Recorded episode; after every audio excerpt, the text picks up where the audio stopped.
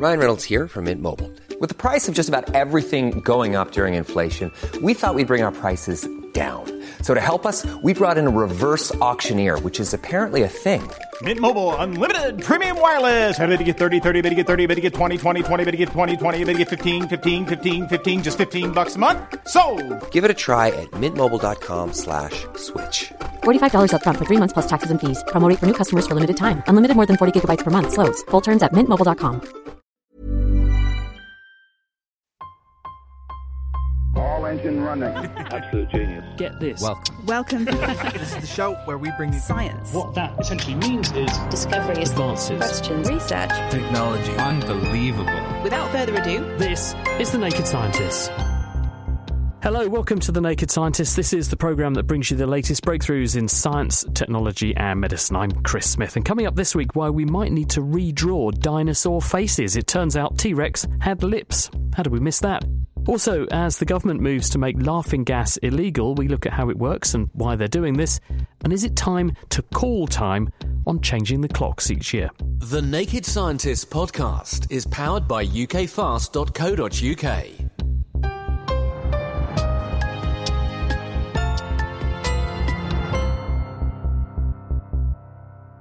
Dinosaurs exist in movies, books, museums and computer games, and we've interpreted what we think they looked and sounded like based on their fossil remains, which inevitably means a lot of guesswork has been involved. And if you picture a stereotypical T-Rex, you probably end up imagining a fearsome-looking array of exposed teeth projecting from both jaws of its head. But we might have missed a crucial detail about the faces of these animals. They probably had lips that would have hidden those teeth. When teeth are covered by lips, they stay wet, and this protects the enamel.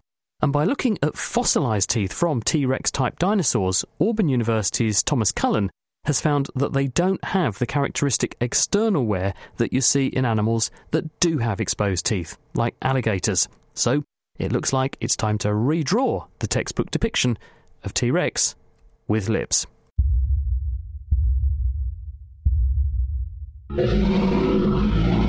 We're all really interested in the way that people publicly perceive dinosaurs. And when people are building out reconstructions of what these animals looked like, they will often need to make sort of guesses or estimations about things we don't have direct fossil evidence of. And in this case, lips or soft tissues around the mouth that could cover the teeth or their absence was the area of interest here. And in the past, people have reconstructed a lot of dinosaurs that look sort of like crocodiles with having no lips. And we were curious if there was any actual evidence to support that, and so we decided to try and investigate it. Yes, indeed, because when one watches, for example, and this is by no means a scientific authority, Jurassic Park, your T-Rex type animal has a mouthful of teeth, all more of them outside than inside. Is that what you're getting at? Their lips seem to have been forgotten in the mix. Yes, exactly. And Jurassic Park is itself kind of funny because at the time it came out, they tried to do their best to make things very accurate, and that was sort of the way people portrayed T-Rex at that time, but it's funny in that they made the T-Rex have no lips in that film, but all the other dinosaurs do, including things like the velociraptors. Yeah, I was thinking of precisely that. So why did this come about? Was this just because people wanted to create a fearsome image for dinosaurs and that fitted the bill? Or did they really have reason to suspect that because crocodiles have their teeth on show, that's probably what T-Rex did? I do think that making them sort of look superficially more fearsome must have played some kind of a role, even if it was unconscious. But on the scientific side, that question has been batted around a little bit over the years. And at the time they were making the film, yes, there had been some sort of brief discussions that, well, the closest living relative of dinosaurs that actually has teeth was crocodilians, so that maybe is the most likely thing. And it wasn't interrogated much more than that.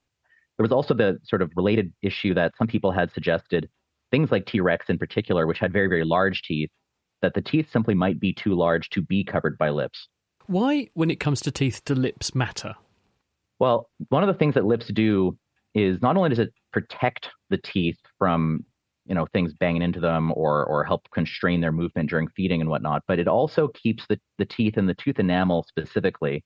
It keeps them protected and healthy because when they're hydrated, they break down less quickly, the enamel. And so if it's exposed to air all the time, it becomes more brittle and it's more easy to crack and break. And that's what you see in crocodilians, is it? If you look at your average big croc, their teeth are falling apart because they're exposed all the time. Yes and no. They definitely do break at a higher rate. But crocodilians are also interesting in that as an aquatic animal, as an animal that's specialized for living partially in the water, while they're on land, their teeth will be exposed to air. But of course, when they're in the water, they don't really have to worry about that quite as much. So they get hydrated via a different mechanism. How did you try and probe what was going on with these ancient dinosaurs then? Because the difference is, of course, we can look at a crocodile today and get some insights, but we can't look at T-Rex in the flesh.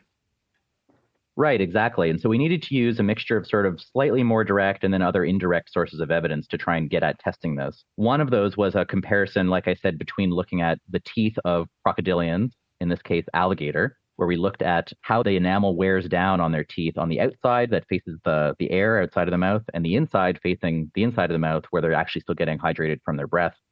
And we saw that the enamel wears down very, very differently. On the outside, it's way more worn down than the inside. And we did the same thing with the Tyrannosaur, and we saw that very unlike the alligator, the enamel is equal thickness on the inside and the outside, and that's much more consistent with what you would see in like a lizard or another animal that has lips covering its teeth when its mouth is closed. So you actually went and got some, fossil teeth, remains of this dinosaur that had that detail preserved? That's right. Our primary sample was actually teeth that are called functional teeth, which means teeth that were found in the jaw of a specimen and were of sort of the right stage of development to have been actively being used by the animal at the time that it died before it was fossilized. Another part that we looked at to get at that earlier sort of question of whether these teeth were simply too large to be fully covered by lips, we looked at some living animals today that also have very large teeth, and these are the monitor lizards. And so some of these actually have teeth that proportional to the size of their skulls, of their heads, are larger than the teeth of something like T-Rex, proportional to the size of its skull. And we looked at the way the teeth scale with skull size in all of these lizards, which we know for sure have lips.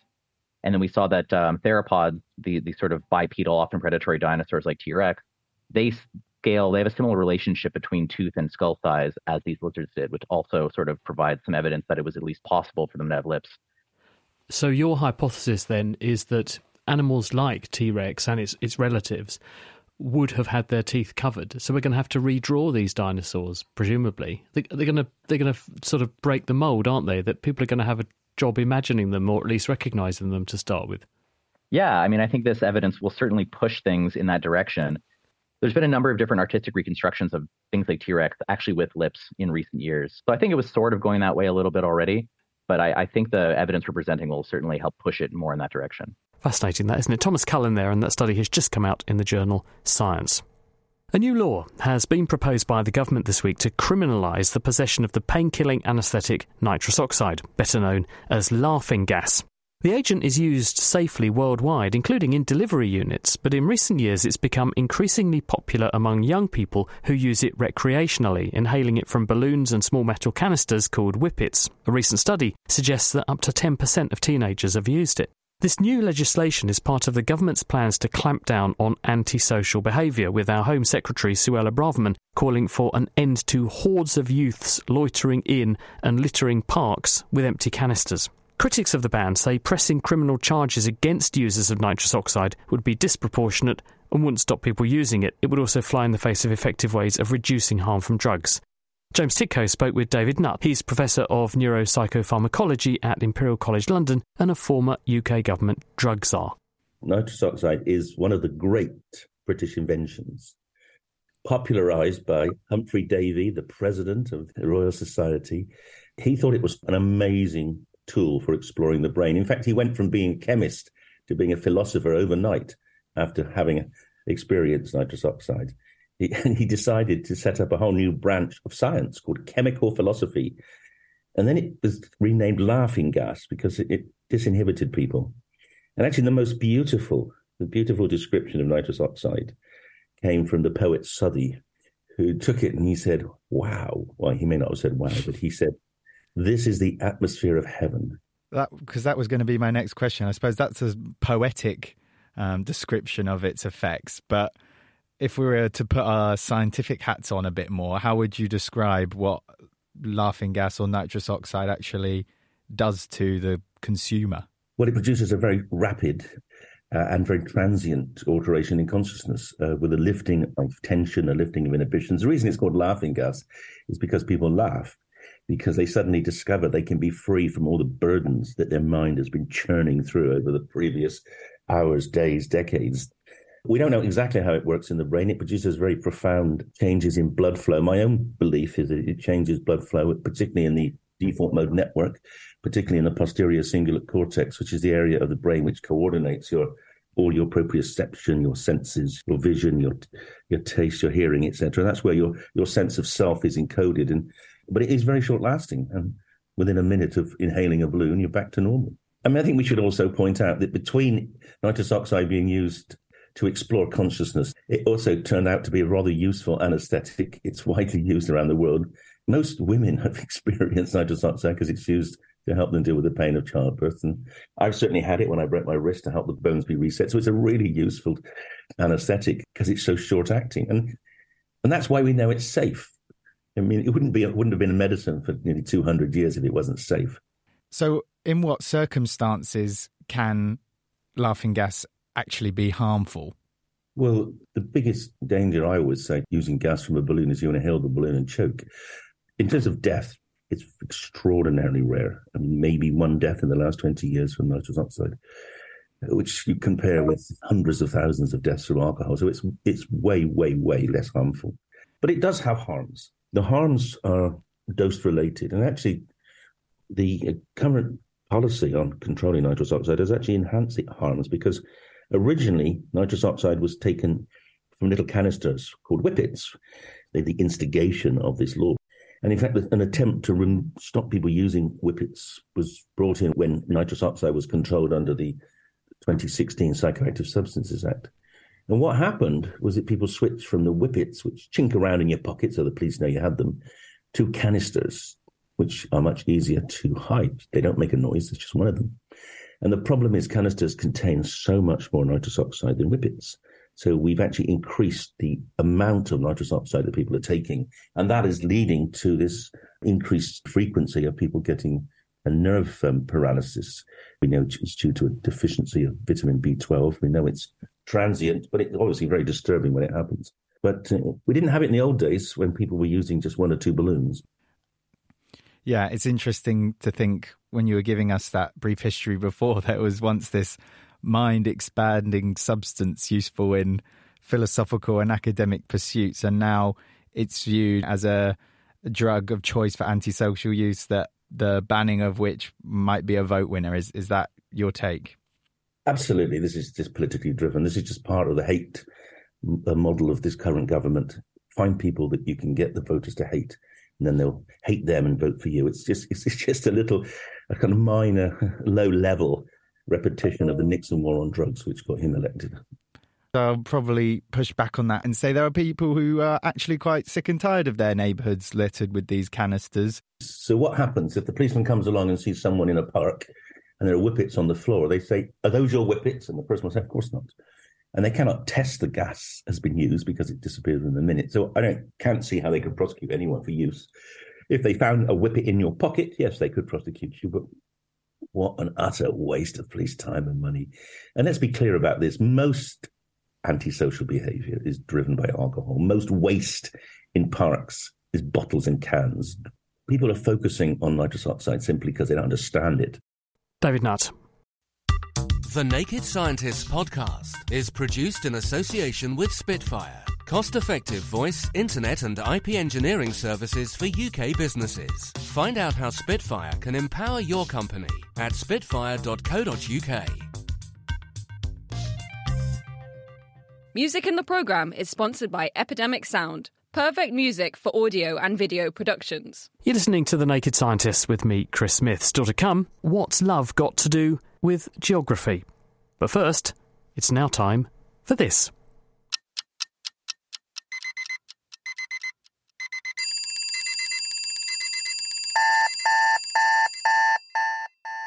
£344. That's the cost, in financial terms, to your happiness of the clocks changing this week. That's according to a study from researchers at the London School of Economics who've been looking at the lifestyle impacts of putting the clocks forward and back each spring and autumn. But why do we do this at all? Well, we can actually blame our friends in Canada. Two towns there began to shift their clocks in 1908 to increase available light during the working day for residents, hence daylight saving. Other countries saw what they were doing, liked the idea, and the practice then caught on worldwide, subsequently becoming very much de rigueur in France and other European countries, North America, Australia and New Zealand. In the UK, it was conceived as a way to save coal during World War I. Not everyone leapt aboard, though, and most Asian, African and Latin American countries don't alter their clocks twice a year. Moreover, an increasing number of countries are now stepping back from the practice. Russia abandoned daylight saving in 2014, Mexico ditched the idea in 2022, and the EU voted to end it in 2019, although they haven't moved on the motion yet, maybe because they haven't had time. Surprisingly, even clock change stalwarts America dabbled in dumping DST back in the 1970s, but reports of morning road accidents involving children unfortunately put pay to the idea, and they rapidly reverted to the status quo, even when it subsequently emerged that there'd been a compensatory drop in accidents in the afternoon. It's now back on the cards there, though, with some US states already sticking to a single time zone and other adjacent states talking about linking up into a single time zone that they'll use all year round. So what's prompting people worldwide to rethink and even reverse the 1908 logic of seasonal clock changes now? It's because a growing body of evidence is accumulating that these timing shifts are playing havoc with our health. In the week after clocks advance in spring, heart attack rates go up by nearly a quarter, and a study from Finland showed that strokes also surge over the same period, while another recent report showed a 6% increase in road accidents. At the same time, a study in Europe and Australia that asked school children to wear activity monitors found, perhaps unsurprisingly, that the children were much more physically active when the evenings were lighter. Time has a profound effect on our bodies. Morning sunshine sets our body clock by sending signals into the brain from specialised detectors in our eyes. The brain master clock then uses hormonal and other signals to entrain every cell in the body to the same time. So we are effectively operating our own internal time zone. And this means that the metabolism and the activity of every one of our 37 trillion cells is singing in time from the same biochemical song sheet. Our energy supplies gear up before we wake up in readiness for the day ahead. Under the control of these internal clock processes, signals that enliven the brain and throw our thoughts into gear are already beginning to surge, ready for when the alarm goes off. And before the boiled egg is even on the table, our intestines are getting ready to digest our breakfast and send the calories we consume into the bloodstream to power our essential organs. But this well-oiled machine goes out of sync if we play with our timekeeping, even by a small amount. Changing time zones, which is what daylight saving effectively does, makes the biochemical song miss a beat. It's a bit like preparing a meal a bit too early or a bit too late for a dinner party. Either the food goes to pot, or the guests are in a foul mood, or both. And what scientists increasingly agree on is that it's not so much the time we keep as the change in time that causes the mischief, causing a jolt to the system, which in some susceptible people makes other health problems much more likely to manifest. So it probably is high time that we did call time on these sorts of time changes. Watch this space. The clock is certainly ticking. Well, £344 is the price of your displeasure at the clocks going forward for us this week, and the cost of living being what it is, I reckon it's more than time to save some money, don't you? Now, we know it takes chemistry for a relationship to flourish, literally actually, because you need a healthy dose of oxytocin, that's essential. But how important is locality when it comes to settling down with that special someone? Viran Swami is a professor of social psychology and is giving a talk as part of the Cambridge Festival this week. It's called The Geography of Romance, How Space Determines Who You Fall in Love With. So Viran, in the words of Hadaway, before we get into the space side of things, what actually is love? Oh, that's a huge question in its own right. So if you were a neuroscientist, you might say that love is basically oxytocin, probably some vasopressin, probably dopamine and serotonin. If you're a cognitive psychologist, you might talk about love being a compendium of intimacy and commitment and sometimes even passion. But if you're a social psychologist like myself, it's probably better to think of love as something that we do rather than something that we feel. So it's how we treat other people. It's the kindness, the care, the knowledge and respect that we show for other people. Do we have it because it is the glue that binds society together? Is that why we have evolved to love? And are we alone? Do other animals love, or is it uniquely human? Well, this is an important debate within psychology about whether love is unique to human. And most psychologists will say that we experience love in ways that are different to how other animals experience it. So the experience of love in human beings is much more intimate. It's much more based on feelings of commitment and intimacy, which don't really occur in other animals. Even those animals that appear to mate for life. Swans, for example, rooks apparently have pair bonding that lasts a lifetime. Absolutely. So they would certainly have pair bonding, but it's not necessarily the same thing as love. And love, I think, is if you, for example, an artist or a philosopher, you might say it's something even beyond the realm of scientific understanding. So really what we're talking about here is a human feeling that goes beyond what most other animals would experience. And what factors, to your mind, are the most crucial when we're falling in love? What really determines the person we go for? So this is a really interesting question. I mean, when you think about what is your ideal partner, most people would think of things like perhaps kindness, physical appearance, whether they have a good sense of humour, and they are really important. And so are things like similarity of values, similarity of personality types. And there's also something called reciprocity, which is basically when we exchange intimacy with each other, we exchange things like information and how intimate we are with each other. But the thing that most psychologists and most people don't really think about is geography. And it turns out that geography, and more precisely how close we are in space to one another, is a really important predictor of attraction. So not just your mother-in-law saying you're not going out with him or her because they come from the wrong side of the tracks. It's more kind of how likely the relationship is to flourish because you get to physically see each other. Well, that's one thing. So a psychologist would say, for example, that the more likely you are in close proximity, the more likely you are to form what we call a social unit. And we like people who are in our social units, and we dislike people who are outside our social units. Also, people who we see more frequently tend to be more familiar, and our brains process familiar things more positively. In a neuroscientific language, it's known as cognitive fluency. So when something's perceived as more familiar, because we see that thing more frequently, we come to perceive it as likable and nice. So is it with repeated exposure you learn to fall in love with someone? I'm just minded of when COVID happened. I'm sorry to bring that horrible memory back, but I remember our Deputy Chief Medical Officer, as she was at the time, Jenny Harries, being asked by somebody when they had to go into a lockdown, they're saying, what if I don't live with my partner? And she said, well, now's the time to test the strength of your relationship. You either move in and test the strength that way, or you move out and test the strength that way. Either way, you're going to test the strength of your relationship. That was probably very bad advice. But anyway, leaving the pandemic behind, there is something called mere exposure. And mere exposure is simply this idea that the more times you see a novel stimulus, the more you come to like it. It was discovered by an American-Polish psychologist, Robert Zajonc, in the 1960s. There's a lot of evidence to support mere exposure. But one of the weird things about mere exposure is that if the first time you see something, you come to dislike it, mere exposure is not going to overturn that. You'll end up disliking it anyway. What about the reverse, though, Viran? Is there love at first sight? Because if you really think, well, I really like that person, does that stick, or do you then quite rapidly reevaluate your relationship with that person if you change your mind? So this goes back to this idea of what is love. I mean, if you agree with me that love is something that we do and something that we show to other people, then I would problematize this idea that love at first sight is even possible. We can be infatuated at first sight, but to love someone requires knowledge of that person and respect and care for that person, which is very difficult to show and to engender at first sight. We are told that there's someone special for all of us out there, aren't we? Is that true? Or are there any things we can do if we haven't found the special person or the one, or we're wondering if the one we've got is the one, that we can do to optimise our chances and maximise our positive decision-making?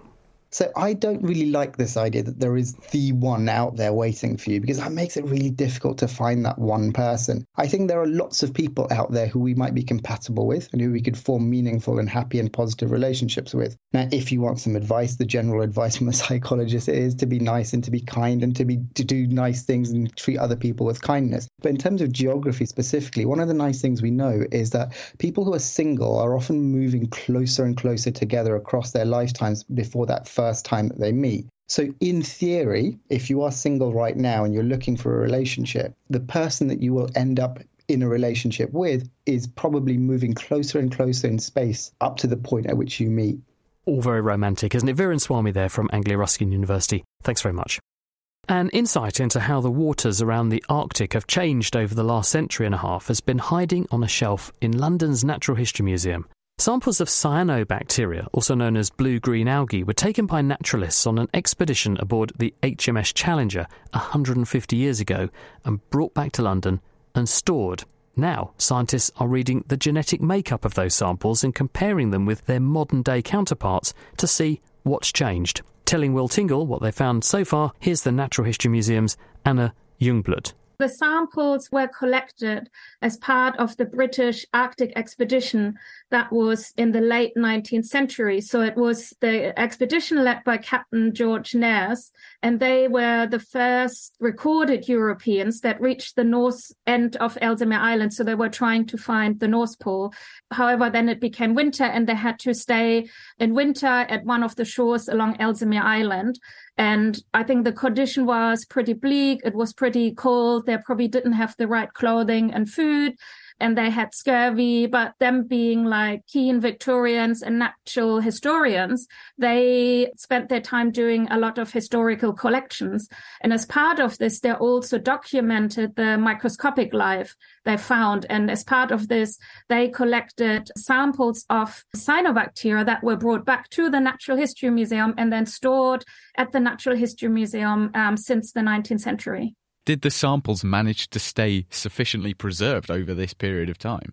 So that was one first big questions we had for our research project. So we have these specimens, which kind of, if you could have a look at it, they would really look like dried slime, kind of like slime, maybe if there is a puddle somewhere and there is green things growing and then it dries and then you have this sort of dried slime.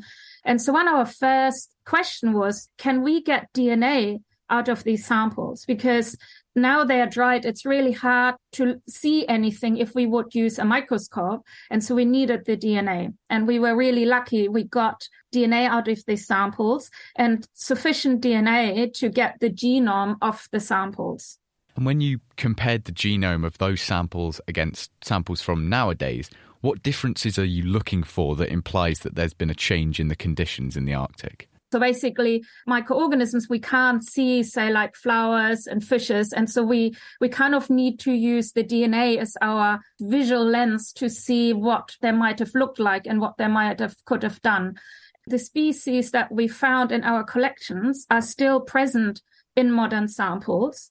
And we also found that some of these species seem to more commonly occur in the polar regions than in other climatic zone. So that means if it gets warmer in the Arctic or we lose the ice shelves, we might lose these species. And in the genomes, we found that they were able to contribute to like fixing nutrients. We found that the Arctic samples and also the ones we had in our collections had lots of compounds that are of potential interest for development of new medical drugs. And so going forward, we really want to unlock the information that is in these cyanobacterial collections. We also want to find out if there are other organisms in the old samples that potentially are diseases or a threat to these ice shelf communities. So potentially if it's getting warmer, there might be more diseases coming to the Arctic. We also want to find out if there are any invasive species. So having a look at the old samples and the new samples and see if we find any potentially invasive species that might have brought there through human activity, like Europeans traveling there, or just the transport through on wings of birds who might have transported organisms from other climatic zones. So yet more good reasons to try and stop the Arctic from melting then. Yeah, exactly. So the area we are working in is called the last ice area. So there have been international researchers, local communities, NGOs have got together and they calculated what areas of the ice, Arctic ice, are going to melt the last. So what is the ice that's going to be there the longest?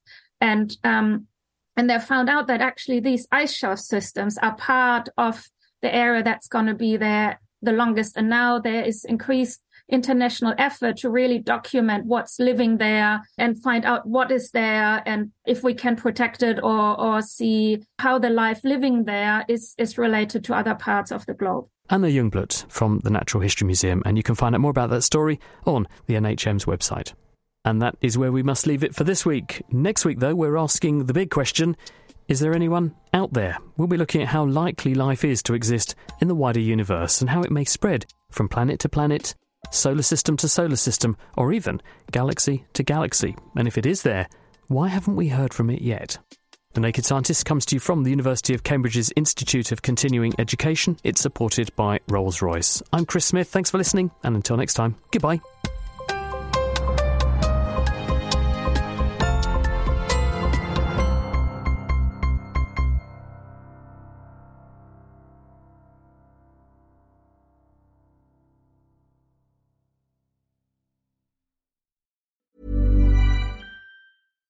Thinking about your next career move in research and development? Then it's time to make your move to the UK. The nation that's investing £20 billion in R&D over the next 2 years. The nation that's home to 4 of the world's top research universities. The nation where great talent comes together. Visit gov.uk/great-talent to see how you can work, live and move to the UK.